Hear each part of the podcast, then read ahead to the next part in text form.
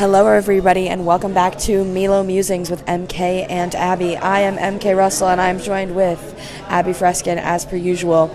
We are recording this week's episode actually inside Cafe Milo before we are about to leave. Abby, do you want to go ahead and tell everyone what your food of choice was, drink of choice was, and what book you read this week? Yeah, so I shocked myself and MK a little bit today, and I didn't get a chai tea latte. I got a raspberry Italian soda, um, which I believe MK has tried, correct? Um, it was a solid 10 out of 10. I really enjoyed it. Actually, maybe a 9.7. I wish it was a little stronger, but it was really good. Um, for my food, I got a smoked turkey club, which was so good. This is the first meal I've actually finished at Cafe Milo, which is a big deal for me. So uh, that was good. For my book, I brought um, the second Crescent City book by Sarah J. Maas, and it's it's a fatty. It's like a solid 800 pages, so we're trucking through. Um, but yeah, it was quite good. Um, I'm enjoying it so far. It's also nice outside, so it's not really cold in here, and so I give this visit a solid 10 out of 10. That's amazing. I'm so happy. And I also do agree that the Italian soda, at least the raspberry one, can be a little bit stronger, but it is a solid, solid beverage. It's really good. All right, this week for me, I had my classic Buffalo Ranch wrap. This week I did actually get a Caesar salad. I remembered to ask for one, and I didn't get stuck with soup like last week. So that was really exciting, and I absolutely annihilated that.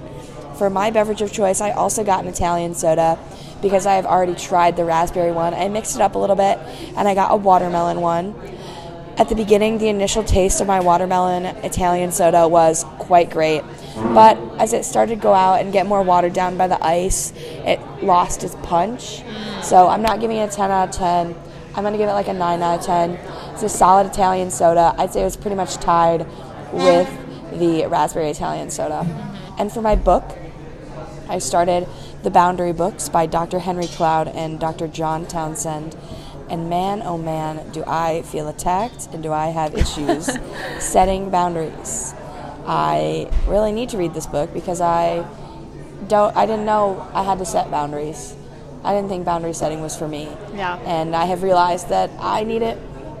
Maybe more than anyone. Yeah because I am a pushover that can't say no to anything. So I am also a pushover, and I'm really excited to read that when you're done. Absolutely. I'm going to try and truck through this book as fast as I possibly can Yeah. so that I can give it out to as many people Yeah. as I think that are pushovers like me that need to read this book. So- I'm next on the list. yeah, yes, you are. Uh, my advice for anyone coming to Cafe Milo and getting an Italian soda, just chug it. Because if it gets I, if it gets watered down, you're right, it doesn't become as good. I got a smaller one, or I got a medium, and I just like absolutely sucked it up. Like that one SpongeBob episode where he has a straw and he sucks up the whole Lake Lagoon or whatever it is. Yeah, yeah, yeah. Yeah, that's how I felt. So that's my piece of advice. And yeah, when I had my first raspberry one, I got the smallest size possible, and I absolutely slurped that down, Mm-hmm. and it was immaculate, impeccable, really. So It's really good. Also, shout out to our girl Caroline. She's working Yes. at Cafe Milo today. She is my personal favorite Cafe Milo employee, Yep. and I hope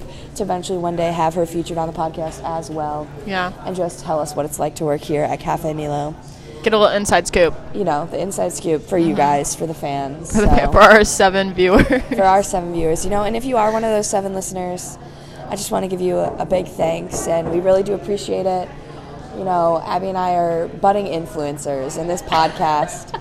That was a joke, by the way. That was absolutely a joke. But this podcast does truly mean a lot, and I do enjoy this podcast quite a bit. So It's a good Sunday all. tradition. Yes, and thank you all for tuning in to this week's episode of Milo Musings with Abby and MK. And Have a wonderful week. have a wonderful week, and we'll see you sometime soon.